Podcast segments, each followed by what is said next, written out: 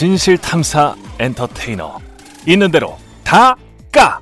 최경영의 이슈 오도독. 네 타이틀이 이상한데? 진실 탐사 엔터테이너 최경영입니다. 안녕하십니까? 제가 유튜브에 방을 하나 만들었습니다. 최경영의 이슈 오도독? 뭐 이런 방을 만들었는데 정치 전용 특화 방송입니다. 유튜브에서만 하겠습니다. 고품격으로 하겠습니다. 왜 오도독이냐? 밤을 우리가 생밤을 잘 친다고 하잖아요. 이렇게 칼로 잘 쳐서 하얗고 노란 생 속살이 나오잖아요. 그거를 잘 맛있게 재밌게 오도독 씹어 드실 수 있도록 저희는 열심히 생밤을 유를 잘 치겠다. 그런 뜻에서 오도독 입니다. 예. 오늘 저랑 같이 밤을 잘 까주실 분들, 밤 까주실 분들 두 분 소개해 드리겠습니다. MBC 라디오 김종배 시선 집중 진행자시고요. 시사평론가 김종배 씨 나오셨습니다. 안녕하십니까? 네, 안녕하세요. 예, 그리고 KBS 열린 토론 진행자시고 언론학자신 정준희 한양대학교 겸임 교수 나오셨습니다. 안녕하십니까? 안녕하세요. 정준입니다. 예. 김종배 선배는 사실은 제가 이렇게 볼 때마다 머리 털이 참 부럽습니다. 아직도 그렇게 윤기가 자르르 하시네. 여기가 아니 여기가 아니라 여기입니까? 아 저도 여기는 많이 나요. 불러보세요 그러면. 예, 길 기를 수 있는데 저는 저는 여기 많이 나요. 오. 많이 나는데 네. 여기로 그래서 시선을 좀 내려볼까 그런 어. 그런 생각도 했어요. 한번 불러보세요 진짜로. 그런 그런데 예. 와이프가 음. 이 지저분하다 이런 네. 생각 이런 말을 해가지고 저는 또 깨갱해서 그렇죠. 현명하게 살고 계시네요. 아니 근데 진짜 머리를 어떻게 관리하십니까? 어, 왜또 쓸데없는 그러죠, 갑자기. 아니 그냥 맨날 빠지니까 네. 저는 네. 예 그러니까 예. 그 제가 이제 매일 운동을 하는데 예. 땀을 쭉 빼고 나서 음. 그 이제 머리를 감죠. 예. 머리를 감고 예. 또 이제 아침에 좀 나갈 때는 저는 전에는 이제 샴푸로 감았는데 예. 누가 그러더라고 왜 하루에 두 번씩 하냐고. 예? 맹물로. 맹물로 네, 아침에는. 유전이다 유전 유전적으로 이게 좋으신 거야. 예. 저는 뭐 가진 방법을 다 써봤는데 아 이게 지금 미용 프로군요. 그러니까 피부 미용 프로. 예, 잘 안 되더라고요. 음. 뭐 정준희 교수님께는 뭐 궁금한 게 사실 머리에 관해서는 별로 없기 때문에 저는 온통 궁금한 게 사실은 정치가 아니고 머리입니다, 머리. 예. 네. 빨리 넘어갑시다. 네. 네. 지난 월요일엔가 제가 그 어떤 책 모임이 있었어요. 근데 거기에 기자들도 많고 유명한 기자들도 많고 아주 높으신 직위의 기자들도 있어요. 조중독은 없습니다. 조중독은 없고 그리고 이제 그 당직자들도 있고 정치인들이죠. 정당 관료들도 있고 그 다음에 뭐 그냥 관료도 있고 그래서 이제 책을 읽고 토론하는 자리인데 네. 거기에 아주 높은 직위의 신문사 간부가 이런 이야기를 하더라고요. 총선 때 보자고, 총선 때 봐. 거의 비아냥거리는 소리예요. 음, 그러니까 그 정도로 집권 여당인 민주당이 이 민주당 당직자도 있었거든요. 폭망할 것이다. 그런 식의 이야기를 이게 지금 민심의 이반이 보통이 아니다. 그런 이야기를 하더라고요. 그래서 어, 이게 그게 맞나? 음. 이분 정도의 이제 직이면 여러 이야기를 막 들을 거 아니에요. 어떻게 보십니까? 이 판 자체가? 예. 근데 제가 프로야구를 되게 좋아하는데요. 예. 시즌이 시작되기 전에 프로야구 이제 해설위원들께서 음. 올해 5강 후보, 그다음에 오- 유력 우승 후보 팀 이런 거 전망을 하잖아요. 그렇죠. 맞는 걸 본 적이 없어요. 왜 그러냐면 예. 해봐야 하는 거죠. 해봐야 안다. 경기라고 하는 건 해봐야 하는 거 아니겠습니까? 아직 시작도 안 했다. 그리고 총선 같은 경우도 아직 그 시작도 안 한 건데 예. 제가 볼 때는 이제 종종 헷갈리는 분들이 많아요. 희망과 전망은 전혀 다른 얘기거든요. 조금 전에 들으셨던 얘기는 제가 볼 때는 전망보다는 오히려 희망에 가까운 이야기 아닌가. 그냥 그렇게 해석을 하시면 될 것 같아요. 음. 스스로 굉장히 중립적이고 객관적이다라고 생각을 하시는데 그분이 아마 그런 어떤 거의 앙심 같은 거를 느꼈거든요. 저는 이미 거기에 감정이 묻어 있잖아요. 예. 음. 그러니까 그건 전망이 아니라 희망이라는 거죠. 그렇죠. 그렇게도 보이는데 음. 그분의 주장은 이 조국 사태, 이른바 조국 사태에서 보여지는 어떤 민주당의 위선이 있다. 예. 집권 세력의 위선이 있다. 이것을 유권자들이 심판할 것이다. 참지 못할 것이다. 음. 이런 이야기를 하더라고요. 예. 어떻게 보십니까 이건? 뭐 그게 한 부분을 이야기할 수는 있어도 음. 아까 이제 김정배 평론가님 말씀 주셨지만 상당히 소망적인 진단에 가까운 거라서 음. 저는 뭐 그다지 예, 신뢰는 가지는 않고요. 그러니까 예. 제가 사실은 그런 뭔가 이렇게 높으신 분들이 모이는 자리에서 굉장히 고급한 정보가 유통된다라는 사실 자체를 전 안 믿어요. 예. 왜냐하면 예를 들면 이게 예전에 독재 시대도 아니고 그분들이 우리가 모르는 엄청난 과학적인 방법을 써서 표집수를 한 수십만 표집을 잡아가지고 여론조사를 제대로 한 것도 아니고 예. 이른바 동향이라든가 이런 것들을 파악한 것에 불과할 텐데 그렇죠. 그걸 가지고 무슨 자신을 가지고 얘기를 할 수 있는지 잘 모르겠어요. 제가 조금 전에 이제 그 선배 언론인의 이야기를 가지고 말씀을 시작하셨으니까 예. 그러면 저도 선배 언론인의 이야기를 한번 그러면 답을 드리겠는데 예. 뭐 이름은 이야기를 안 하겠습니다. 말 그대로 여의도 그러니까 정치만 계속 취재를 해왔던 음. 정치부 기자로 그냥 잔뼈 예. 굵을 대로 굵은 분인데 예. 이분이 얼마 전에 저한테 그런 얘기를 한 적이 있어요. 아 이제는 안 맞는다. 안 맞는다. 네, 그래서 아. 그러니까 나의 예측과 전망이 안 맞는데요. 대부분 틀린데요. 그래서 왜 그런가를 음. 너무 그러니까 이 자괴감에 빠져가고 자기 분석을 해봤더니 너무 여의도의 문법에 지금 음. 매몰돼 있더라 자기 자신이. 여의도 문법. 예, 그러니까 뭐냐면 여의도는 정치 현, 그러니까 제도권 정치의 하나의 현장인 것만은 맞지만 음. 여의도 정치를 만들어 들어가는 어떤 기층, 그 저변은 여의도에 있는 게 아니거든요. 그렇죠. 유권자 맘이죠. 어찌 본다면 한강다리 넘어 있는 건데 예. 자기는 거기를 제대로 못 보고 여의도만 보다 보니까 갇힌 세상을 봤다라는 거죠. 음. 그래서 정치 결과가 자기가 예측했던 것에서 계속 빗나가더라. 예. 이런 이야기더라고 아주 솔직하게. 음. 왜냐면 술 먹으면서 했으니까 솔직한 얘기겠죠. 그렇죠, 그렇죠. 취중 진단이니까. 예, 예, 이 이야기를 그럼 저는 역으로 말씀을 드리겠습니다. 그러면 여의도의 문법이 왜 기존의 민심과 이렇게 좀 갈라질까? 그거는 언론이 제대로 민심을 포착하지 못했다, 표현하지 못했다 이런 이야기로도 들립니다. 뭐 충분히 어, 그럴 만하고요. 예. 그 아까 이제 평론가님도 말씀 주셨지만 이게 정보가 같은 서클 안에서 돌아요. 의견도 같은 서클 안에서 돌고 그 바깥을 음. 그렇죠. 벗어나야 맞아요. 되는데. 음. 언론인들 역시 다른 언론을 참조하지 실제로 대중을 참조하지 않아요. 예. 상당히 많은 부분에서. 음. 그래서 이른바 시사 보도라고 하는 것들의 대부분이 이슈가 어디서 나오냐면 다른 언론의 이슈에서 나오고 그것에서 파급됩니다. 그것이 음. 계속해서 돌다 보면은 자기 확신 쪽에 가까운 방향으로 가게 되거든요. 예. 그러니까 그것을 벗어나려고 하는 시도를 저는 안 하고 있다라고 판단을 해요. 그러니까 이렇게도 한번 접근해 볼 수 있을 것 같아요. 무슨 우리가 이제 흔히 판세 이런 이야기를 하면 여론조사를 가지고 이야기를 많이 하는데 제가 볼 때는 여론조사는 정말 극히 단편만 담는 거라고 생각하고요. 예.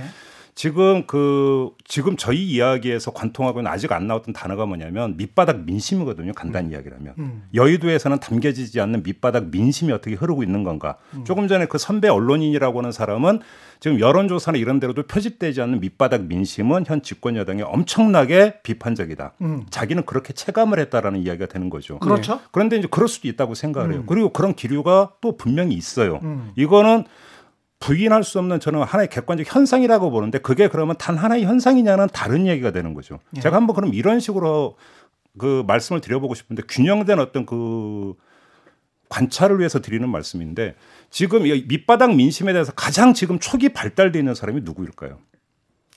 밑바닥 민심에 아그 후보자들 아니겠습니까? 바로 그렇죠. 선거 출마를 희망하는 예비 후보자들이 가장 초기 발달됐겠죠. 예. 밑바닥을 가장 많이 훑고 있는 사람들일 것이고 대면 접촉을 가장 많이 하고 있는 사람들일 것이고 안테나를 다 대겠죠. 뭐. 되고 있겠죠. 그다음에 골목 골목 모든 예. 곳에 안테나를 그 뻗어 가지고 민심이 어떻게 흐르고 있는지를 관찰을 할 거라는 겁니다. 예. 그러면 여기서 우리가 그 여론조사라는 숫자로 읽지 못하는 밑바닥 민심의 저류를 어디서 확인할 수 있냐면 음. 그러면 공천을 그러니까 공천 신청을 하는 희망자들이 어느 당에 몰리고 있고 아. 그리고 그러면 이 희망자들이 그럼 어느 지역에 몰리고 있는가를 보면 예. 이 촉이 어떤 식으로 지금 집합을 형성하고 있는지를 읽을 수 있어요. 아 이거는 가능성이 있다. 내가 당선 가능성이 있다. 아니 그래서 당선 가능성이 없는데 왜 공천 신청을 그렇지. 하겠습니까? 그러면 지금 누구한테 몰리고 있어요? 어느 당한테? 그거는 얘기를 못. 한 번 더 나오셔야 된다니까. 네. 예. 지금 그 당장 그래서 좀 몰리는 곳이 있긴 있습니까? 그러니까 예를 들어서 이런 것 같은 거예요. 예. 얼마 전에 이거는 그 뉴스가 나온 게 민주당의 경우를 갖고 이야기를 할게요. 예. 그러니까 그 불출마를 선언했던 의원들을 빼고 예. 현역 의원 가운데 단수로 공천을 신청한 지역이 몇 개 지역인가를 봤더니 64개 지역이더라. 음. 그래서 퍼센티지로 하면 60%가 나오더라. 이래 갖고 개혁 공천이 되겠느냐라고 언론이 썼어요. 그러니까 언론의 초점은 그 공천의 개혁성에 맞추고 있는데 그러니까 그 숫자를 가지고 전혀 다르게 읽을 포인트가 다른 게 하나 있어요. 그래서 봤어요. 그러면 그 현역 의원 기준이니까 그러면 이 그 단수로 현역 의원 본인만 공천 신청을 했던 지역이 어디인가? 예. 그리고 그러면 정반대로 복수로 여러 사람이 공천 신청을 했던 경쟁 지역 이 얘기는 속칭 물이 좋다는 이야기일 수도 있죠. 그렇죠. 민주당 입장에서는 예. 봤더니 재미난 현상이 서울, 아, 충청, 충청. 호남, 예. 그다음에 경기도 거의 대부분이 대부분이 복수 신청 지역이에요. 어. 자, 그런데 여기서 그러니까 호남은 사실은 예외를 둬야 돼요. 왜냐하면 음. 4년 전 선거에서 이른바 여- 그러니까 돌풍이 불었기 때문에 그렇죠. 호남 지역 중에서 그 민주당 소속의 현역 의원은 지금 4명밖에 없어요. 음. 그렇기 때문에 현역 의원 기준이니까 사실은 이건 표본이 되지를 못하니까 음. 논의를 치더라도 서울에서 지금 그 공천시장 후보자들이 몰리고 있다. 복수로 나오고 있다. 라고 하는 현상을 어떻게 읽어야 될까요, 그러면? 뭐 저는 답을 안 내리겠습니다. 음. 그러면 서울 수도권 그 다음에 호남 이 서쪽 지역을 기존의 판세대로 민주당이 많이 가져갈 수도 있다라고 본다라고 하더라도 그 어떤 조중동이 아닌 고위직의 언론사의 간부가 가지고 있는 어떤 기대 민주당의 참패가 그 사람의 기대일 것이고 그 다음에 앙심 뭔가 위선적이었다라는 앙심이 있는 건데 그걸 보도를 통해서 조금 바꿔보자 판을 바꿔보자 그런 열망이나 이런 것들이 좀 보도에 표출되지 않을까. 그리고 어떤 작전처럼 영화 시중의 작전처럼 이어지지 않을까. 그런 우려도 좀 있는데 어떻게 보십니까? 뭐- 그런 조짐도 있고. 저희가 뭐 매 선거마다 반복돼 왔던 거고. 예. 우리나라 언론이 특히나 정치에 대한 중립적 관찰자를 표방하지만 사실은 스스로가 정치 행위자고 정치 창조자라고 생각을 하기 때문에 음. 굉장히 의도적으로 벌이는 일들이 있어요. 예. 근데 그 중에 하나가 이제 바로 뭐냐면 담론을 만들어내는 이제 그런 그렇죠. 거잖아요. 예. 이 담론이 뭐 이를테면 경제 심판론이다, 뭐 음. 정권 심판론이다, 뭐 또 심지어는 그 반대로 뭐 야당 심판론이다, 뭐 이런 것들도 역시 예. 마찬가지고요. 그래서 특정 종류의 불만을 자극하고 조- 조직화하려고 하는 그런 경향 같은 것들이 굉장히 많이 보이고 요번 같은 경우 뭐 대표적으로 코로나, 코로나 바이러스 바이러스, 사태가 예. 아주 전형적으로 좋은 재료가 되는 거죠. 공포를 자극하면 공포는 사실은 상당히 많은 부분에 표심에 영향을 미친다라고 흔히 정치학에서도 알려져 있듯이 음. 굉장히 좋은 재료입니다. 그리고 이게 이제 문제 해결에 초점을 맞추기보다 이것이 어떻게 정치적 이득으로 이어지도록 만들 것인가라는 것이 명확히 보이는 예. 예, 그런 식의 보도들이 이제 줄지우고 있는 건 총선 전이기 때문에 훨씬 더 더 강하게 나타나는 거죠. 근데 총선 기간에도 이런 코로나 바이러스 같은 경우는 그냥 사건 보도잖아요. 네. 그러니까 이 사건 보도를 빌미로 뭐 질병이 뭐 이렇게 확산이 되는데 정부가 하는 일이 없다라는 정부 귀책 사유로 계속 몰고 갈 가능성 그렇게 하면서 이제 민심 위반을 획책하고 그러면서 좀 분열시키면서 본인들의 정파적 이익을 취할 가능성 이런 것도 굉장히 높지 않습니까? 당연히 그렇죠. 예. 그런데 이건 좀 봐야 될 것 같아요. 그 지금 보도를 가지고 말씀을 하시니까 예. 근데 이거 선거와 연관성 속에서 해석을 하면 음. 이 보도가 지향하는 바는 결국 선거 결과를 유도하기 위한 것이다라고 일단 전제를 해놓고 예. 평가를 한다면 예를 들어서 그러니까 코로나 바이러스 때문에 그러니까 정부가 지금 이렇게 하고 엉망이다라고 하는 것들을 아무리 그러니까 부각을 시킨다 하더라도 그것은 반쪽짜리인 거죠. 예. 왜 그러냐면 그런 것이 여론이 만들어지고 정치적 태도가 형성이 되고 어떤 특정 정파에 대한 정서가 형성이 됐을 때 그것이 표로 귀결이 돼야만이 완성이 되는 거잖아요. 네. 근데 이걸 놓고 본다면 선거는 상대 게임이에요. 절대 평가가 아니죠. 음. 그러니까 문재인 정부가 잘하고 있다, 잘못하고 있다, 점수를 몇 점 줄까라고 하는 점수 매기기 게임이 아니에요. 선거는. 예, 예. 자, 그러면 그러니까 그러면 자유한국당이나 다른 야당을 선택을 해야 된다는 걸로 귀결이 돼야 되는 것이죠. 그렇죠. 근데 지금 거기서 이게 끊어지고 있다라는 거죠. 나타나고 음. 있는 현상이 이건 정치적으로 끊어지고 있는 게 예를 들어서 이런 거예요. 보면 이거는 그 제가 지금 데이터가 없기 그러니까 이 선거 개요 예. 다 얘기할 지금 이걸 안 가져왔기 때문에 포괄적으로만 말씀을 드릴게요. 다음번에 또 한번 나오시면 됩니다. 예, 며칠 전에 나왔던 보도를 보면 예. 신종 코로나 바이러스 감염증이 나오고 나서 문재인 대통령의 국정 수행 지지도가 오히려 올랐어요. 음. 여론조사 결과를 보면 예, 예. 그러니까 수치 얘기 안 하니까 선거 개혁 안 밝혀도 되죠. 올랐어요. 예. 자 그러면 이 현상을 어떻게 설명할 것이냐? 음. 지금 언론 보도와는 다르게 여론이 다르게 흘러가고 있다. 음. 왜 그럴까? 이것에서는 결국 그러면 이 신종 코로나 바이러스 국면에서 야당이 어떻게 그러면 행보를 보여왔는가까지 이야기가 돼야 돼요. 예. 자, 그러면 거기서 야당이 어떤 뭐 정파 이런 걸 떠나서 이건 팔 걷어붙이고 우리도 함께 해야 된다라고 하는 모습을 보였다라면 아마 그쪽으로 흘러갔겠죠.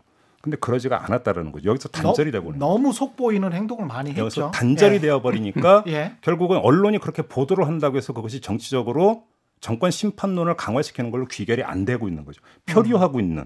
근데 이거는 여러 가지 현상에서 계속 상당 기간 동안 계속 반복적으로 나타나고 있는 현상인 거죠. 이게 정치가 결국은 차선의 선택인 건 맞잖아요. 예. 근데 이제 경향신문 칼럼 같은 경우에 아주 극단적으로 이번에는 민주당 빼고 뭐 투표하자 뭐 이런 칼럼이 하나 나왔었단 말이죠. 음, 고려대 네. 학교 연구 교수가 그런 칼럼을 냈는데 그걸 가지고 이야기를 해보자면 이 이른바 진보 진영 내부라고 해야 되나 시민사회 내부라고 해야 되나 여기에서 어떤 최선이 아니다. 그러니까 이번에는 민주당 빼고 하자라고 주장하는 측이 생긴 것 같아요. 예. 근데 반대를 하는 사람들은 아니 그럼 민주당 빼고 지금 말씀하신 대로 대안으로 그러면 자유한국당을 진보 진영에서 지지를 해야 되나? 아니면 정의당으로 다 몰려가야 되나? 이 차선에 관한 입장 그 다음에 거기에 관한 어떤 보도 태도를 이제까지 보자고 한다면 이걸 그냥 어물쩍 가장 최고의 도덕 윤리만을 강조를 하면서 그러니까 심판을 해야 돼 정권을 이걸로 귀결 짓는 게 이제 언론 입장에서는 가장 도덕적인 척 보이지 않습니까? 근데 경향신문의 이제 그 칼럼 같은 경우는 이제 저는 약간 변칙적인 형태였다는 생각이 들고요. 근데 대신 변칙적이다. 예. 어, 그러니까 뭐 그게 일종의 뭐 신문사의 전략이라고 이제 동치시킬 수는 없고 대신 이제 바탕에 깔려 있는 건 그거겠죠. 그러니까 뭐 최선이냐 뭐 차악이냐 뭐 차선이냐 뭐 이런 식의 문제에서 예. 흔히 말하는 이제 진보적 인 성향을 가지고 있는데 투표를 하는 데 있어서 이른바 당선 가능성을 보고 그다음에 자유한국당이 미워서 결국은 민주당을 선택한다라고 하는 것들을 깨고 싶은 그 논리가 저는 그 안에 들어가 있다라고 생각을 해요. 예. 그러니까 당신이 원하는 진보적 가능성에 대해서도 투표를 하려면 적극적으로 찾아봐야 되는 거 아니겠습니까? 음. 라든가 뭐 이런 식의 그러니까 이른바 사표방 심리나 이런 것들을 어, 좀 넘어서서 음. 지금 이제 선거제나 이런 것들이 개편이 됐기 때문에 훨씬 더 당신이 원하는 정당이나 새로운 어떤 지향에 투표를 하십시오라고 하는 거를 좀 이렇게 띄우고 싶은 그런 마음 같은 것들이 있겠죠. 예. 근데 그게 이제 반드시 현 정부에 대한 어떤 비토라든가 음. 현 정부에 대한 무조건적인 부정이라든가 뭐 이런 식의 논리에 바탕을 깔고 있다고 저는 생각하진 않아요. 음. 그러니까 제가 좀 전에 드렸던 말씀 조금만 좀 보완해서 말씀을 드리면 한번 이런 질문을 던져봐야 될 것 같아요. 한 표를 행사하는 행위라고 하는 걸 도대체 어떻게 그러면 설명할 거냐? 이게 그러니까 온전히 우리가 흔히 이제 정치학에서 묘사하는 것처럼 이성적 사유 활동의 결과로서 한표 행사이냐? 저는 꼭 그렇게는 보지 않거든요. 예. 왜 그러냐면 어떤 거에 대해서 참 그러니까 그 찬반을 묻거나 예, 예 아니오라고 하는 것을 묻는 투표라면 그건 그럴 수가 있어요. 그러니까 100% 평가의 어떤 평가 결과를 자기가 표출하는 한 표 행위라면 그럴 수가 있는데 예. 이 총선이라고 하는 것은 그런 게 아니라요. 누, 누구 하나를 선택하는 행위예요.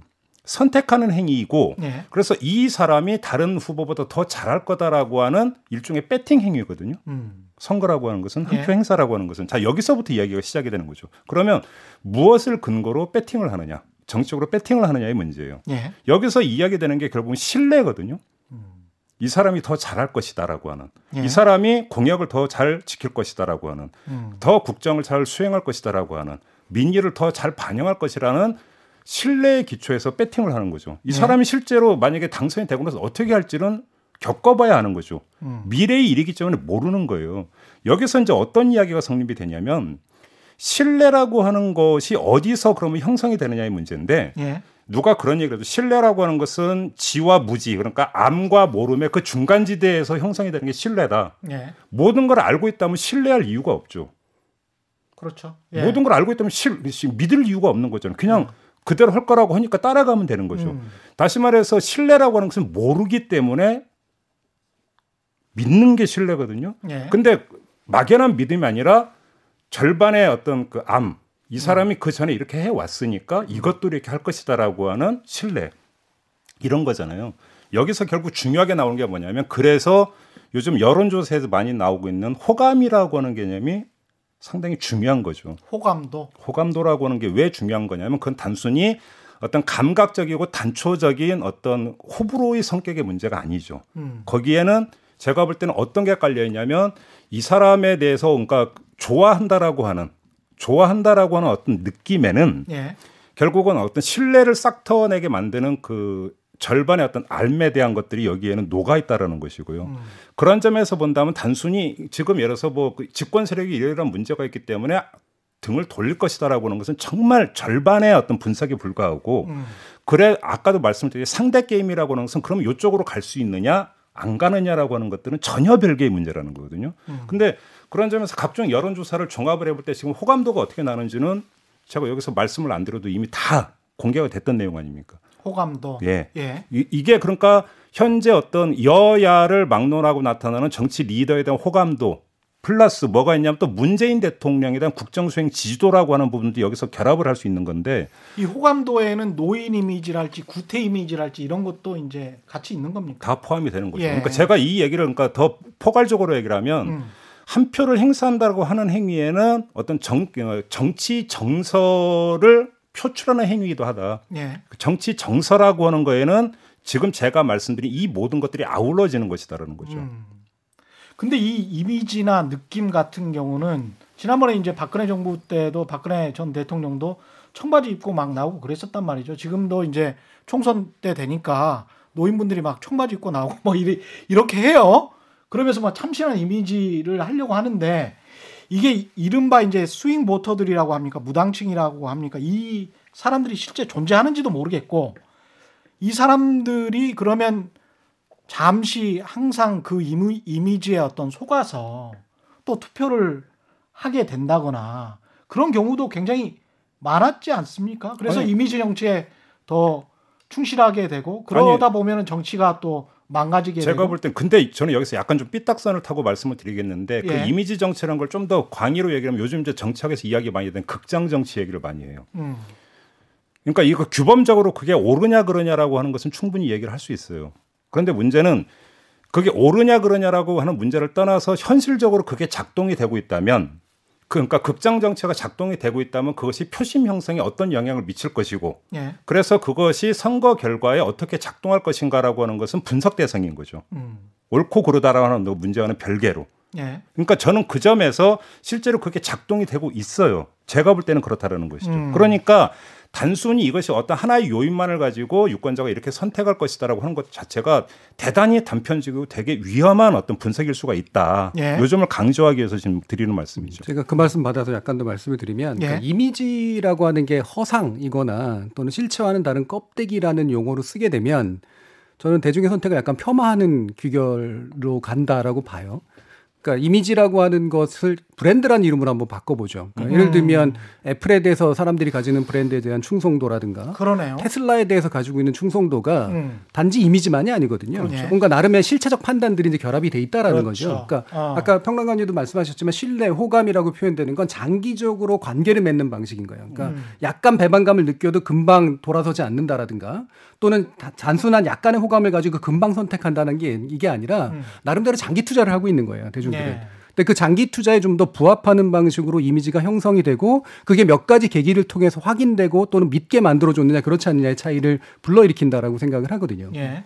그래서 예를 들면 이제 황교안 대표 같은 경우가 이제 젊은 층을 불러 세우기 위해서 하는 그런 식의 행동들은 이미지 정치가 맞는데 네. 예를 들면 전 예전에 박근혜 전 대통령이 가지고 있었던 힘은 단순한 이미지는 아니었다라는 생각이 들거든요. 물론 나중에 음. 그게 좀 더 허상에 가까웠구나라고 이제 불신하게 되는 계기가 만들어지긴 했지만 음. 그러니까 제가 조금 전에 극장 정치라고 했는데 극, 자, 그 극장 무대 위에서 펼쳐지는 일련의 어떤 그 행위를 정치적인 어떤 퍼포먼스나 뭐 일련 어떤 정치 과정으로 그러니까 해석을 한다면 예. 어떤 특정 정치인이나 특정 정파가 지금까지 쭉 해왔던 쭉 해왔던 정치 행위 자체 이것이 아까 했던 신뢰를 싹트게 만드는 절반의 알미라고 하는 것들 음. 그것의 토대가 그러니까 근거가 되는 거거든요. 그거는 단순히 어떤 현혹, 허상으로서 이미지 이런 거하고는 개념이 다른 거죠. 예. 개념이 다른 것이고 이거는 쉽게 바뀌지 않는다. 음. 이건 그다음에 어떤 일회적이고 돌발적인 이슈에 따라서 확확 바뀌는 그런 성격의 인식이 아니라는 거예요. 그렇군요. 음. 그러면 이미지가 이미 쌓여 있는 사람들, 그러니까 확실한 지지층이 있는 지지를 하고 있는 사람들은 그렇다고 치고 무당층이랄지 스윙 보터들은 어떤 것에 의해서 좌우되게 될까요? 이번 음. 총선 같은 경우는. 그러니까 이제 보통 이제 부동층 이야기를 많이 네. 하는데 부동층도 사실은 부동층으로 그러니까 딱 한 집단으로 획일화해서 볼 수가 없어요. 그러니까 그렇죠. 정치학에서는 소극적 부동층도 있고 적극적 부동층도 있어요. 성격이 완전히 다른 부동층이에요. 소극적 부동층이라는 걸 좀 간단히 말씀드리면 정치에 별로 관심이 없어요. 어떻게 돌아가는지 관심도 없고 음. 이런 분들이라면 적극적 부동층은 오히려 정치에 대한 관심이 그 누구보다도 높은 사람들. 근데 그 누구보다도 높은데 특정 정파, 특정 정당에 대한 충성도는 별로 없어요. 이렇기 때문에 어떤 특정한 정치 현상이나 이슈가 흘러가는 거에 대해서 책임을 묻고 자기 판단을 그러니까 최우선으로 하면서 그거에 대해서 특정 정파, 특정 정치인에 대해서 확실하게 점수를 매기고 그래서 일시적으로 지지를 철회를 했다가 예. 그 다음에 다시 또 어떤 보여주는 모습을 보면서 다시 지지를 한다든지 음. 가장 어찌 보면 능동적인 사람들이 적극적 부동층이거든요. 이 소극 그렇게 본다면 소극적 부동층은 조금 전에 말씀드린 언론의 어떤 보도나 이런 거에 휘둘릴 가능성이 상당히 많아요. 어. 정말로 어떤 일회적인 어떤 이 모습이 이슈가 어떤 부각이 되고 거기서 특정 정파나 특정 정치인의 이미지를 계속 몰아갔을 때 예. 그 영향권에서 가장 먼저 이 영향권에 들어오는 사람들이 사실은 소극적 부동층이라고 봐야 돼요. 음. 그런데 적극적 부동층 같은 경우는 오히려 그런 거보다는 오히려 그런 거보다는 가장 이성적으로 살면서 그러니까 꼼꼼히 계산하고 평가하면서 하는 사람들이라고 봐야 되는 거죠. 그래서 오히려 이런 사람들 같은 경우는 언론에 휘둘리기보다는 음. 자기가 언론을 재료 삼아서 자기 판단을 한다라고 확고한 자기 믿음을 가지고 있어요. 실제로 그런 거 아닌가는 그러니까 둘째 치고라도 아니 근데 이게 학문적으로 이론적으로 공부를 하셨을 때는 소극적 부동층이 언론에 의해서 휘둘릴 수 있다. 이런 어떤 논문 결과나 이런 게 나와 있는 건 아니죠. 뭐 상당 부분 있죠. 그러니까 있습니까? 흔히 말하는 제3자 네. 효과 이론이라고 음. 얘기하는 게 바로 그 소극적 부동층들에게 상당히 적용이 되거든요. 예. 그러니까 이분들은 확고한 이제 자기 신념이나 자기 이익의 기반들이 없기 때문에 음. 그래서 분위기 보고 이제 투표하는 그런 성향 같은 것들을 나타내죠. 그리고 아. 이른바 이제 그 뭐 침묵의 나선 이론이라든가 이런 것들도 역시 그런 것하고 연결이 되기 예. 때문에 그 시점에 어떤 분위기와 어떤 어떤 이슈? 이슈가 사람 하나로 쫙 덮어버리냐에 가지고 상당히 자신의 투표 성향들을 결정하게 되죠. 그렇죠. 그다음에 부동층 같은 경우는 특정 정파에 대한 충성도는 떨어지지만 그렇다고 이념 성향이 없는 사람들이 아니에요. 음. 그러니까 부동 그 적극적 부동층에도 그러니까 상대로 진보적인 성향을 띠고 있는 부동층이 있고요. 예. 상대적으로 보수적인 성향을 띠고 있는 부동층이 있어요. 예. 다만 그것이 어떤 특정 정파나 이런 데 결박되어 있지 않은 네. 것이죠. 음. 그지?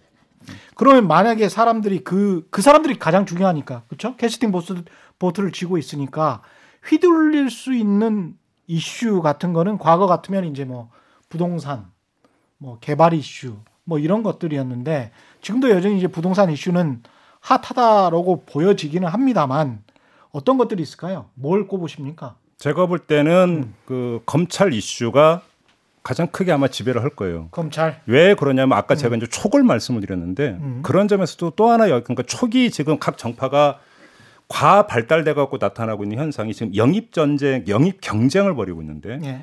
최우선 영입 경 그러니까 영입 대상들을 보세요. 여야를 가리지 않고 이른바 법조인들이에요. 음. 전직 검사, 전직 판사, 그다음에 전직 그러니까 변호사는 전직은 아니고 그냥 피- 변호사. 예. 그러면서 그러니까 우리나라의 어떤 그 직능 비율이나 이런 것에 따라서 거기에 맞는 비율이 아니라 엄청나게 과다하게 이들을 지금 영입을 하고 있어요. 왜 그러냐면 너무 많아 진짜. 왜 그러냐면 그거는 지금 그 정당에서 어떤 촉이 뭐냐면 이번 선거 이슈에서 아마 가장 어떤 뜨겁게 이 그 지배할 수 있는 이슈가 검찰 문제. 그러니까 다시 말해서 조국 플러스 검찰이라고 표현하는 게 어- 오히려 더 정확하겠죠. 조국 대 검찰. 예. 네. 이 그러니까 지금 여야 공이 지금 그렇게 보고 있다고 봐야 되는 거고요. 음. 여기에다가 예를 들어서 이제 이 신종 코로나 바이러스라고 하는 것이 얼마나 장기화되면서 총선까지 이어질지는 솔직히 잘 모르겠어요. 이거는 네. 좀더 지켜봐야 되는 문제가 될 것이고 부동산 문제라든지 음. 더 나아가서 어떤 경제 정거 먹고 사는 거에 대해서는 소주성 문제라든지 예. 이런 것들 같은 경우는 당연히 야당은 제기하려고 하겠죠. 그리고 저는 야당이 제기하는 게 야당의 역할이라고 생각을 해요. 음. 이런 것도 제기를 못하는 야당이라면 야당이 존립 이유가 없잖아요. 다만 예. 그걸 제기하는 거는 너무나 당연지수인데 얼마나 정교하게 제기를 해서 음. 대중적으로 설득력을 갖고 소구를 가지면서 파고들 수 있는가는 그건 정책 능력의 문제죠. 그러니까 아직도 좀 너무 펑퍼짐한 것 같고 너무나 구태적인 것 같은 게 무슨 베네수엘라 된다, 무슨 뭐 공산당이다, 이러면 빨갱이다 이런 거를 계속 이야기를 하니까 그것보다는 훨씬 더 발달된 프레임이 야당한테는 필요한 것 같고요. 그거 가지고 지금 휘둘릴까요? 음. 그렇죠. 그러니까 그래서 저는 예. 사실은 야당, 그러니까 보수 언론이 음. 보수 야당을 바라볼 때의 답답함이 이제 많이 투영이 된다는 생각이 들어요. 예. 네, 맞아요. 예. 일단 문제가 있다는 건 계속 자기들이 어떻게든 해볼 수 있는데 음. 대안적 정치 세력을 형성하는 건 그들이 해야 될 일이거든요. 그렇죠. 근데 자, 그 보수 언론의 관점에서 보수 여당은 계속해서 뭔가 삽질을 하고 있는 듯한 느낌? 근데 이런 게 드니까 예. 자꾸 이제 자기들이 뭔가 붓을 놀려가지고 할 수 있는 것들에 대한 한계를 굉장히 많이 느끼는 거죠. 음. 그러다 보니까 이제 또 보도가 어디로 목을 매냐면 이제 통합에 이제 자꾸 목을 매는 경향이 예. 나타나요. 예. 실질적으로 그 통합이 그들이 보기에도 굉장히 불안정한 통합이고 음. 상당히 선거 직전에 그렇게까지 이득을 못 줄 수도 있는 통합이라고 생각함에도 불구하고 음. 일단은 대안적 세력을 형성시켜 놔야 된다라는 것이 이제 굉장히 강하기 때문에 네. 거기에 소망을 굉장히 많이 투사시키는 보도들을 수행하죠. 지금 말씀하신 것처럼 통합이 그들에게 장기적으로 봤을 때는 총선 전에 상당히 큰 타격을 줄 수도 있는 통합일 수도 있어요. 왜냐하면 야당 입장에서 박근혜 전 대통령에 대한 그 석방 또는 무죄였다. 아니면 탄핵이 잘못됐었다. 네. 이 분위기로 다시 간다면 이 논쟁으로 간다면 유리할 게 전혀 없지 않습니까? 야당 입장에선? 그렇죠. 근데 예. 그거보다 저는 더 큰 문제라고 보는 게요. 일단 아마 그 만약에 제가 지금 그 야권에 있는 사람이라도 통합은 당연히 추진을 했을 거예요. 네. 어찌 보면 그거는 필요 조건이죠. 음. 필요 조건이라고 생각해요. 그러니까 통합을 추진을 안 하면 그게 더 이상한 거죠. 그냥 우리 이번 선거 포기했어요. 이거 똑같은 얘기니까. 음. 그러니까 통합을 추진하는 것은 너무나 어찌 보면 당연한 수순이라고 보고 통합이 성사될 것인가의 문제는 논외로 치죠. 성사된다고 치죠. 예. 성사된다고 쳐서 그러면 그것이 충분 조건까지 달성한 것이냐 저는 그렇게 보지 않아요. 음. 왜 그러냐면 이게 그러니까 아까 제가 말씀드렸던 어떤 정치적 정서의 발현이라고 하는 측면에서 본다면 정서라고 하는 것은요 좀 더 범위를 좁히면 어찌 본다면 사람에 대한 것이거든요. 예. 제가 왜 그러니까 대한민국 정당 같은 경우 특히나 어떤 일인 정당 음. 어떤 그 정당을 대표하는 그 간판 간판에 따라서 정당이 그러니까 수없이 흥망성쇠를 거듭하고 있는가라고 하는 것들을 잘 보면 결국은 여기서 어떤 저희는 하나의 힌트를 얻을 수가 있어요. 보수 통합신당이 나온다가 중요한 게 아니라 그 보수 통합신당의 얼굴이 누구이고 그 얼굴이 얼마나 대중적으로 어필을 하면서 대중적으로 장악해 들어갈 수 있는가가 저는 더 중요한 문제라고 봐요. 예. 더 간단히 말씀을 드리면 정권 심판론과 야당 심판론이 있어요. 그럼 정권 심판론은 어, 어떻게 의인화되냐면 문재인 대통령은 의인화돼요. 음. 그러면 야당 심판론이라고 하는 것은 어떻게 의인화되냐면 통합 보수 통합신당의 리더 간판으로 의인화되겠죠. 음. 그래서 머릿속에 떠오르는 사람이 있죠. 저는 잘 몰라서 누군지는 모르겠는데 머릿속에 떠오르는 사람이 있어요. 근데 자, 그 사람이 지금 보여주고 있는 정책 행보를 한번 보세요. 음. 자, 어떤 통합신당을 이끌어갈 수 있는 리더로서의 어떤 깜냥이 되느냐에 대해서 제가 그 읽고 있는 바로는 보수 세력 안에서도 보수 언론도 마찬가지고 깊은 회의에 빠져 있는 것으로 알고 있거든요. 음. 그것이 어떤 지역구를 선택하는 문제에서부터 비롯해가지고 더 나아가서 여기다가 뭐가 있냐면 여론조사에 나오고 있는 호감도 음. 까지를 종합을 한다면 결국은 하나의 어떤 통합 세력이 의인화되고 그 그러니까 의인화된 그 어떤 그 인물에 대해서 결국은 사람들이 정서를 발현하면서 결집하는 효과가 있, 있게 되는 건데 지금 이게 막혀 있어요. 이게 막혀 있기 때문에 통합이 이루어진다고 해서 그것이 곧 바로 선거 승리로 이어질 것이라고 보는 것 같은 경우는 제가 볼 때는 정말로 심각한 착각이다. 특히나 여기에는 어떤 가설이 깔려있냐면 반문 정서가 너무나 음. 심하기 때문에 예. 결국은 선택지를 좁혀놓으면 이쪽으로 오지 않겠느냐고 보는데요. 음. 정말로 제가 볼 때는 그건 착각인 게 제, 뭐 제가 그 만약에 이번 총선의 최대 관전 포인트를 하나만 꼽으라고 하면 저는 투표율을 꼽을 거예요. 투표율. 예, 왜 그러냐면 예 를 들어서 100번 양보해서 지금 보수 야권이 이야기하는 대로 반문 정서가 되게 심하다고 그럼 쳐요. 인정을 한다고 치죠. 그 반문 정서가 그러면 적극적인 어떤 의지로 발동이 돼 가지고 투표장으로 다 쏠릴 거다라고 하는 것은 근거 없는 그냥 기대예요, 그거는. 전망이 아니라. 왜 그러냐면 이미 우리는 그걸 목격한 바가 있어요. 무슨 이야기냐면 2007년 대선 때 당시 이명박 후보가 압도적인 표차로 540만 표 차로 정동영 후보를 이겼어요. 예. 근데 그 이겼던 것이 이명박 당시 후보에 대한 열렬한 지지 때문이 아니라 이쪽 반대쪽에 대한 실망 때문에 대거 투표를 포기했기 때문이란 말이죠. 결국은 음. 그렇게 본다면 이 보수 통합이 이루어진다 하더라도 거기서 어떤 그 구심을 형성한 어떤 중심 인물에 대해서 이게 그 끌어당기는 견인력이 없으면 상당수의 사람들은 반문 정서를 가지고 있다 하더라도 그냥 투표장에 안 가버릴 수가 있는 거죠. 예. 박근혜 전 대통령 같은 경우는 당선될 당시만을 기억하면 팬덤이 있었거든요. 그럼요. 근데 이제 팬덤이 있는 야당 정치는 지금은 없는 거죠. 없죠, 사실은. 네. 그게 아마 예. 이제 언론의 입장에서도 제일 당혹스러운 일일 테고요. 뭐냐면 음. 모든 선거는 언론의 입장에서는 의인화 선거인데 예. 의인화를 시킬 수 있는 대항마가 상당히 없기 때문에 굉장히 음. 곤혹스러운 상태고 그다음에 아까 이제 부동층 이야기를 지금 언론들이 굉장히 많이 강조하거든요. 예. 근데 제가 관찰해 온 한국의 선거에서 음. 부동층이 잠시 증가하는 경향을 보이지 않는 선거는 거의 없었다라고 저는 기억을 아니, 해요. 그러니까요. 예. 대한민국 최대 당파는 무당파예요. 그렇죠. 예. 근데 그게 실체가 없는 것 같아요. 사실은 속으로는 그냥 어떤 당을 지지하고 있는데 말을 안 하고 있는 것 같아요. 그렇죠. 그래서 예. 부동층을 강조하고 예. 그다음에 그 강조된 부동층을 나누지 않고 마치 그게 중도인 양 이념적인 중도를 씌워버립니다. 그래야지 네. 이제 이념적인 효과가 나타나잖아요. 그렇죠. 그리고 현재 통합 논의가 진행되는 걸 보시면 중도 보수 통합이라는 표현을 써요. 음. 그러면 이게 아까 말씀하신 반문에 이념적으로 딱 대체하는 게 중도로부터 보수까지를 묶어주는 것이다라고 하는 어떤 담론을 완성시키려고 하는 거죠. 어떻게든 가운데를 잡고 싶은 거지. 예. 예. 근데 이제 그거는 굉장히 현실을 의도적으로 무시한 채 계속 이제 소망적으로 투사시켜서 마치 여기에 만약에 사람들의 어떤 이념적 성향들이 실제로 일로 모일 수 있을 거라고 하는 그런 식의 기대감을 품는데 음. 저는 아까도 지적하셨지만 굉장히 잘못된 진단에 근거해 두고 있다고. 그러니까 지금 우리가 개념을 정확히 알아야 되는 게 부동층과 중도는 다른 개념이에요. 그렇죠. 예. 완전 그러니까 굳이 이야기를 한다면 중도라고 하는 것은 어떤 제3 지역의 제3 지역의 어떤 그 주거지를 틀고 거기에 안주한 사람들이라고 한다면 중도라는 확고한 이념이 있는 거다. 그렇죠. 반면에 부동층이라고 하는 것은 여행객이에요. 예.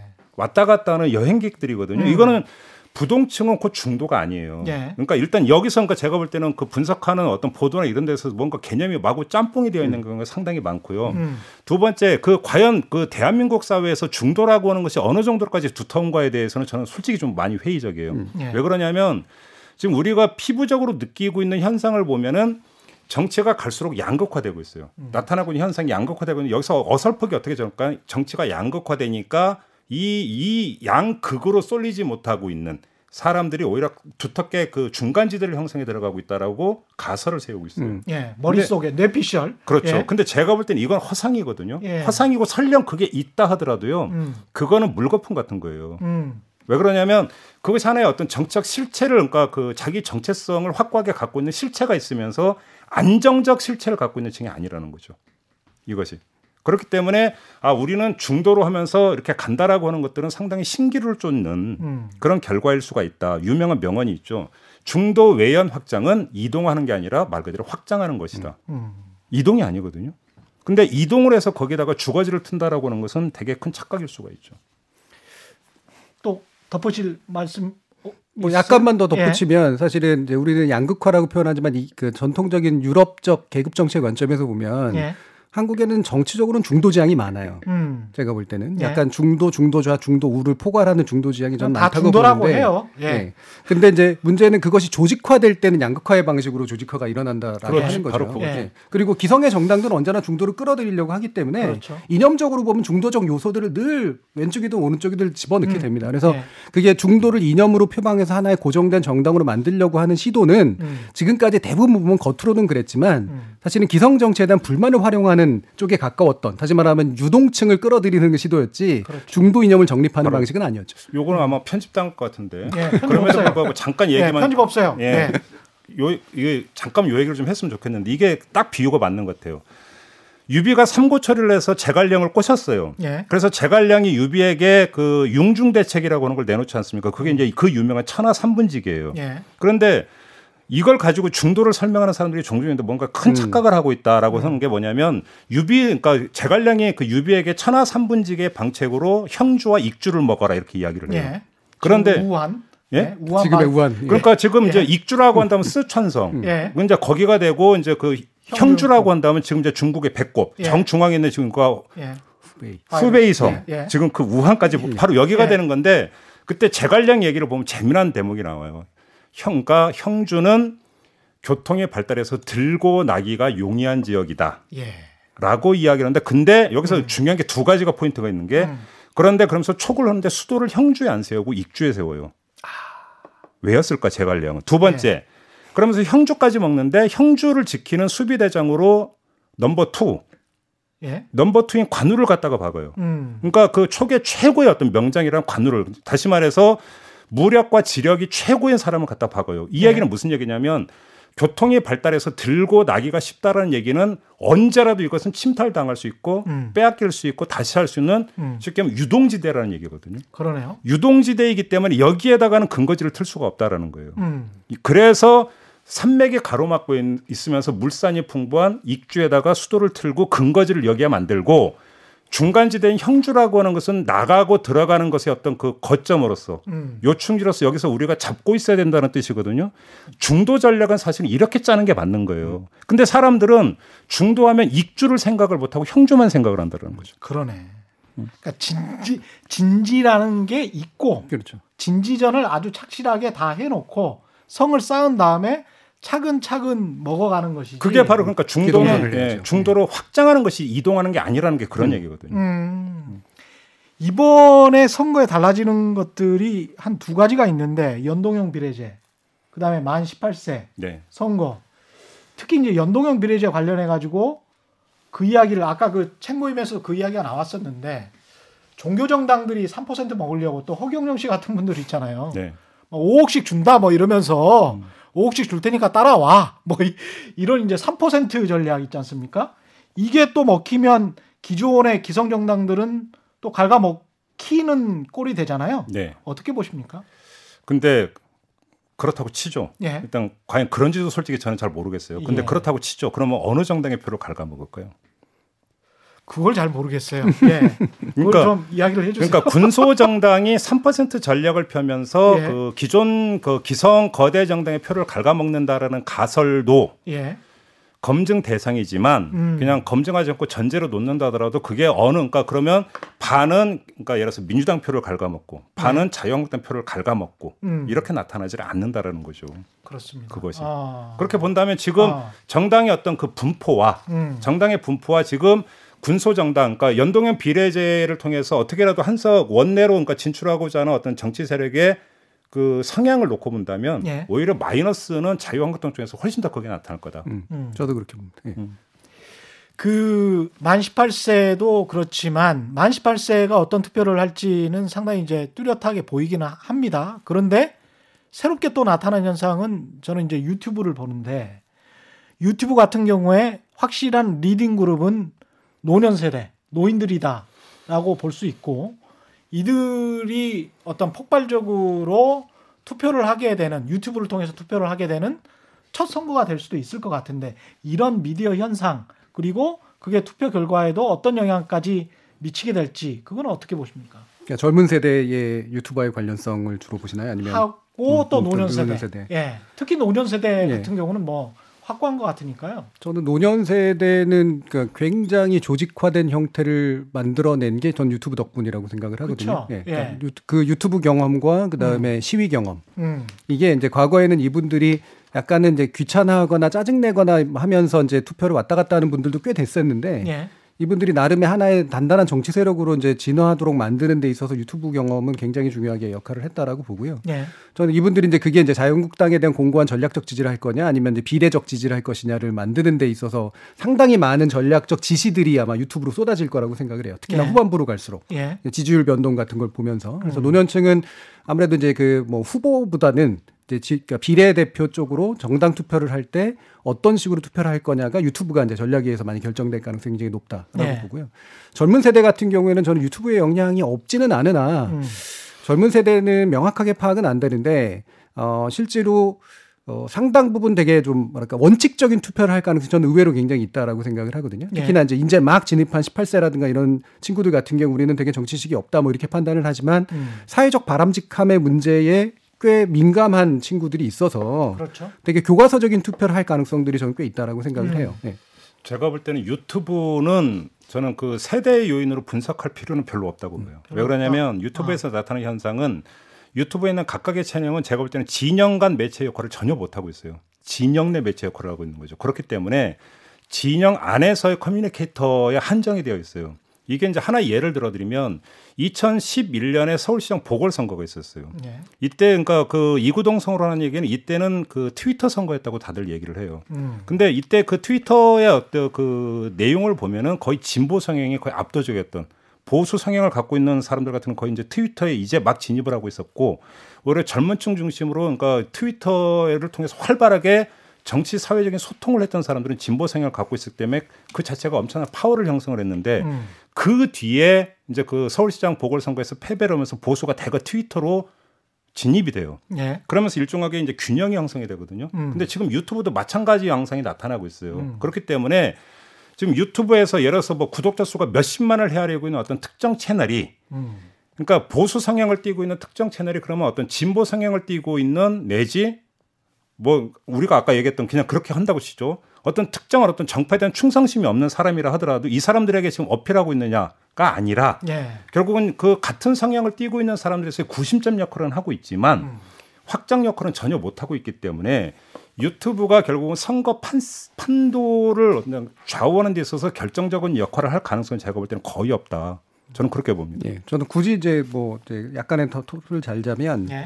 어, 그러니까 진영 내의 communicator 역할을 한다는 부분에는 저도 전적으로 동감을 하고요.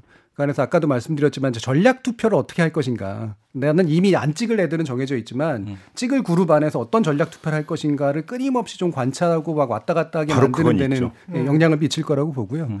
또한 가지는 아까 이제 소극적 부동층 문제를 보면 예. 이게 유튜브가 무의식 중에 노출되는 비율들이 점점 늘어나고 있어요. 그럼요. 예, 기존에 TV가 했던 그런 예. 역할인데 그냥 딱 켰을 때 위로 상단에 노출되는 그런 내용들 가운데 음. 한두 번씩 걸리는 것들이 자신의 어떤 공포를 자극하거나 그렇죠. 아니면 특정 종류의 불만을 자극하는 것으로 분위기를 만드는 쪽으로 이제 만약에 흘러간다면 그렇죠. 이들의 이제 스윙 보팅에는 약간, 약간은 영향을 미칠 수 있다고 봅니다. 그리고 18세 얘기만 잠깐만 예. 보충해서 말씀드리면 저희는 일단 이제 한 번의 경험이 있어요. 이제 음. 그 투표율이 만 20세 됐다가 19세에 내려올 때 이 19세의 어떤 유권자층이 어떻게 판도 변화를 끌어낼 것인가 상당히 중요한 관심사였는데 음. 흡수되어 버렸어요.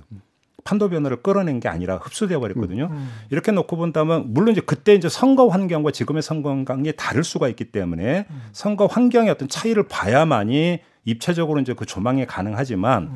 그 이전의 경험을 놓고 본다면 결국은 비슷한 양상으로 갈 가능성이 있지 않는가. 18세라고 하는 어떤 새로운 어- 그러니까 그 선거 시장이 유입된 이층 한 이들이 결국은 그러니까 독자적인 하나의 어떤 그 표 세력을 형성을 해서 판도를 좌우하는 중요한 어떤 변수로 작용할 가능성 은 그렇게 커 보이지는 않는다라고 네, 생각합니다. 저도 동감하는 게요. 제가 이제 토론 진행하면서 이 부분 가지고 막 토론을 하면 그래서 뭐 청년 세대의 정책 나와야 되고 그렇게 얘기를 하시는데 예. 제가 솔직히 말씀드리면 청년 세대 정책이나 뭐 20대 정책 같은 거 만들어낸다고 해서 또는 뭐 학교 정책, 입시 정책 이런 거 제대로 건드린다고 해서 18세에서 20세 초반 사이의 사람들의 음- 마음이 그렇게 움직일 거라고 생각하지 않아요. 네, 맞아요. 저도 전적으로 동의합니다. 예. 어떤 다른 느낌으로 투표를 하겠죠. 그러니까 일단 아까 뭐- 말하, 말했던 실체와 이미지가 결합된 어떤 예. 느낌. 예. 그 가족의 성향에 저는 상당히 영향을 예. 받을 거라고 분명히 성향. 생각을 예, 저도 거기에 하고요. 동의- 그래서 예. 흡수된다라고 말씀하시는 것이 상당 부분 영- 의미가 있다고 봅니다. 아까 그 김종배 평론가께서 그런 말씀하셨잖아요. 그러니까 결국은 이제 문재인과 황교안이라는 큰 그 두 정당의 황교안이라 이름 삭제 얘기한 적 없는데 뭐, 뭐 안철수인가? 잘 모르겠고 네. 자자 누구든 간에 문재인과 누구가 아, 그냥 황교안. 예, 황교안이 네. 이렇게 그 차이가 굉장히 격차가 많이 나잖아요. 심지어는 뭐 종로라고 봤을 때도 이낙연과 황교안의 격차도 많이 나고 그렇다면 앞에서 받쳐주는 어떤 얼굴들이 그렇게 격차가 나는 상황이긴 하더라도 각 이건 총선이란 말이죠. 그래서 각 지역별 후보군들이 또 쫙 뒤에서 끌어당겨주지 않으면 아, 인물 경쟁이 당연히 그건 요인 중에 하나죠. 누구를 눈여겨봐야 됩니까? 각 당에서. 아, 각 당에서요? 예. 이거는 그 선거법에 저촉되지 않나? 그렇죠. 아니 뭐 예. 이거 유튜브예요. 유튜브 전용이라니까. 네, 고품격 유튜브 정치 전용 특화 방송. 네. 예. 아, 저는 그 리, 리더급만 계속 봐왔기 때문에. 아, 네, 이 그건 나중에. 좀 잔챙이들은 잔챙이들도 중진일 텐데. 아니 근데 제가 볼 때는요. 예. 아주 그 두드러지게 나타나고 있는 현상 가운데 하나가 예. 아주 그 극명하게 대별되는 게 뭐냐면 지금 민주당 같은 경우는 권역별 선대위원장 체제로 가고 있어요. 이건 요번에 나타난 게 아니라 음. 이전 선거에서부터 그러니까 채택하고 있는 민주당의 선거운동 전략인데요. 예. 이걸 주목해서 봐야 되는 게 예를 그러니까 강원의 이광재, 대구의 김부겸, 부산의 김영춘, 경남의 김부 그러니까 김두관 예. 예를 들어 서 이런 식으로 가는 게 이런 차기군이에요. 음. 그러니까 뭐냐면 총선에다가 총선에 대선에 포석을 깔고 있어요. 민주당 같은 경우는. 예. 근데 지금 한국당은 어떻게 되고 있냐면 이른바 중진 그 험지 출마론이 나오면서 오히려 그 동급의 인물들을 계속 끌어내리고 있어요. 음. 그러니까 민주당은 곳곳 포스트로 지금 받고 있는데 자유한국당은 오히려 그런 사람들을 끌어내리면서 존재감을 계속 스스로 지금 삭감시켜 버리고 있는 거죠. 스스로 권력 투쟁이 좀 있군요. 바로 그러니까 예. 이 여기서 뭐냐면 지금 초기 단계에서 나타나고 있는 민주당과 한국당 현상이 극명하게 지금 갈리고 있거든요. 예. 그럼 이 현상이 나중에 표로 어떻게 연결이 될지는 음. 이거는 거의 그러니까 수학 수준이 아니라 산수 수준이라고 봐야 되는 거 아닌가요? 그러네요. 예. 마지막으로요. 예, 시간이 거의 다 돼가고 있어서 그냥 제 시간입니다. 그 공약 이런 공약 좀 여야 막론하고 좀 나와줬으면 좋겠다. 그리고 이런 공약들이 아마 유권자들의 민심에 절박하게 다가올 것이다. 그런 측면들 어떤 계층별 문제도 여전히 있고요. 그- 젠더 이슈도 있고. 저는 그런데. 보니까 유튜브니까 솔직 버전으로 지금 이야기를 하는 예. 거니까 보통 총선 되면 100대 공약이라는 걸 한- 내놔요 그렇죠. 정당별로. 근데 예. 사실은 그건 별로 의미가 없어요. 음. 그다음에 역대 선거에서 보면은 그러니까 이 공약이 파워를 형성하는 경우는 몇 번의 경험이 있는데요. 그것이 공약 그러니까 그 정책이 정치화됐을 때만이 그 공약은 비로소 공약으로서 파괴력을 가져요. 예. 그러니까 예를 들어서 어 2002년 대선 때의 행정 도시, 행정 수도 이 공약, 그다음에 2010년 때 무상급식 공약 이런 것 같은 경우는 이게 격렬한 어떤 정치 논쟁과 공방의 어떤 거리가 되면서 선거판을 지배했던 이슈가 되는 거죠. 그렇죠. 이게 나오느냐 못 나오느냐가 사실은 중요한 거거든요. 음. 어떤 바람직한 공약 이런 거 사실은 솔직히 얘기하면 별로 의미 없어요. 예. 별로 그러니까 그 설득력도 없을 거라고 생각하고 음. 여기서 결국은 이게 뭐냐면 선거 판세를 또 일정하게 좌우하는 그 요인이 되는데 음. 아직까지는 솔직히 그런 조짐은 보이고 있지 않아요. 그리고 아까 얘기했듯이 조국 플러스 검찰이라고는 아마 최대 이슈가 될 것 같다고 하는데 그것은 공약의 범주가 아니라 예. 그냥 정치 공방의 어떤 그 거리가 되는 거지. 그렇죠. 이걸 이렇게 해서 이렇게 바꾸겠습니다라고 하는 차원의 공약 범주로는 이게 아마 작동이 안 될 거라는 거죠. 음. 음. 저도 참 비슷한 생각인데, 그러니까 공약이라는 말만큼 되게 좀 과잉 평가된 정치 개념도 전 없다라고 보는데 특히 한국 사회에서요. 예. 이거 그냥 정책이란 말로 그냥 바꾸면 음. 정책학에서 정책이 크게 두 가지 갈림길이 있어요. 하나는 문제 해결로서의 정책. 음. 예. 그러니까 문제가 프로블럼이 만들어지면 솔빙으로서의 이제 예. 솔루션으로서의 정책이죠. 또 한 가지는 가치가 투영된 이제 정책이라는 게 있습니다. 근데 방금 이제 그렇겠습니다. 평론가님이 말씀하신 게 바로 가치가 투영된 정책이거든요. 예. 실제로 저는 한국에서 솔루션 관점에서의 정책이 또는 공약이 의미를 가진 적은 거의 없다라고 생각을 해요. 예. 그거는 사실 어느 정당이든 다 할 수 있습니다. 음. 그리고 저도 정책을 만들어봐서 알지만 음. 사실은 조금만 머리 있고 관찰만 하면은 사실은 solution을 만드는 건 그렇게 어려운 일은 아니에요. 예. 근데 중요한 건 가치를 결정하는 거거든요. 그렇죠. 그래서 지금 우리 정당들의 문제가 저는 뭐라고 생각하냐면 음. 총선이라고 하는 게 대선과는 다르긴 하지만 그럼에도 불구하고 큰 담론이 필요해요. 예. 예를 들면은 뭐 예전에 영국에서 Big Society를 만들겠다라든가 아니면 예전에 대처가 개인이 지- 국가가 아니라 개인이 있다라든가 음. 뭐 이런 식의 말들. 그게 단지 큰 담론이라는 얘기가 아니라 특정 정책을 통해서 표현이 되는 사회적 방향성에 관련된 문제거든요. 그렇죠. 예. 이 방향성을 담는 정책이나 공약이 안 만들어지고 있다는 게 저는 제일 큰 문제라고 생각을 해요. 오늘은 여기서 끔 맞춰야 될 것 같고요. 저는 상당히 깔끔하고 방송 좋았다 그렇게 답변합니다. 자화자찬 자화자찬 자폭 진행자가 아니 지- 제가 저 스스로 이렇게 은밀하고 내밀한 제 속 감정까지 다 이야기를 해야 엄정한 평가를 해주실 거 아니에요. 어떻게 네. 평가하십니까? 예, 여기서 부하 내동 해야 되는 거죠. 해주, 그렇죠. 해주 세요. 그래야 그러니까 뒤통수가 안 가려면서 가는 예, 길이 예, 가벼운 예. 거죠. 아, 뭐 동감합니다. 예, 네. 예. 어떻게 굉장히 깔끔하지 않았습니까? 제가 야, 이렇게 답변을 강요하는 진행자는 보다 보다 처음 봤다. 그러니까 그 토론 진행은 하지만 예. 제가 일부러 정치 분석이나 시사 분석 프로그램들을 많이는 안 보거든요. 그렇죠. 아까도 예. 말씀드렸지만 그 서클 안에 제가 갇히고 싶지 않아가지고 음. 이제 그러는데 오늘 같은 경우는 그래서 비교 건수가 없어요. 그래서 뭐보다 더 낫다 못하다를 말하기는 대단히 어렵습니다만, 예. 근데 저는 이제 어, 김종민 평론가님과 함께 이 자리에서 같이 말씀을 나누면서 사실은 되게 속 시원하게 얘기하시는 모습을 보는 게 전 되게 좋았어요. 게다가 이제 두 분이 워낙 고퀄이세요. 첫 회가 지금 정준희 교수와 김종배 평론가가 뭔가- 이렇게 나오셔가지고 낚시용 멘트 같아. 이게 품격이 확 올라가잖아요. 딱 낚시용 예. 예. 정치인들 나와봐야 심란해요. 심란하기만 하고 이거 잘 된 거야 아주. 예, 사실은 어떤 정치인이 나오기로 했는데 음. 꽝이 나서 지금 전반적으로 너무 잘 됐다 오늘 방송 이렇게 아. 평가를 합니다. 대타였군요. 깔끔했어요. 네. 예, 김종배 시사평론가 그리고 정준희 한양대 겸임 교수와 오도독 21대 총선 처음으로 시, 씹어봤습니다. 예, 어떻게 보셨는지 두 분 수고 많으셨습니다. 고맙습니다. 네, 감사합니다. 예, 최경영 이슈 오도독 단단한 껍질에 쌓여 있는 궁금한 이슈를 들고 까고 씹고 물고 뜯을 태도를 겸비해서 다음 시간에 다시 돌아오겠습니다. 고맙습니다.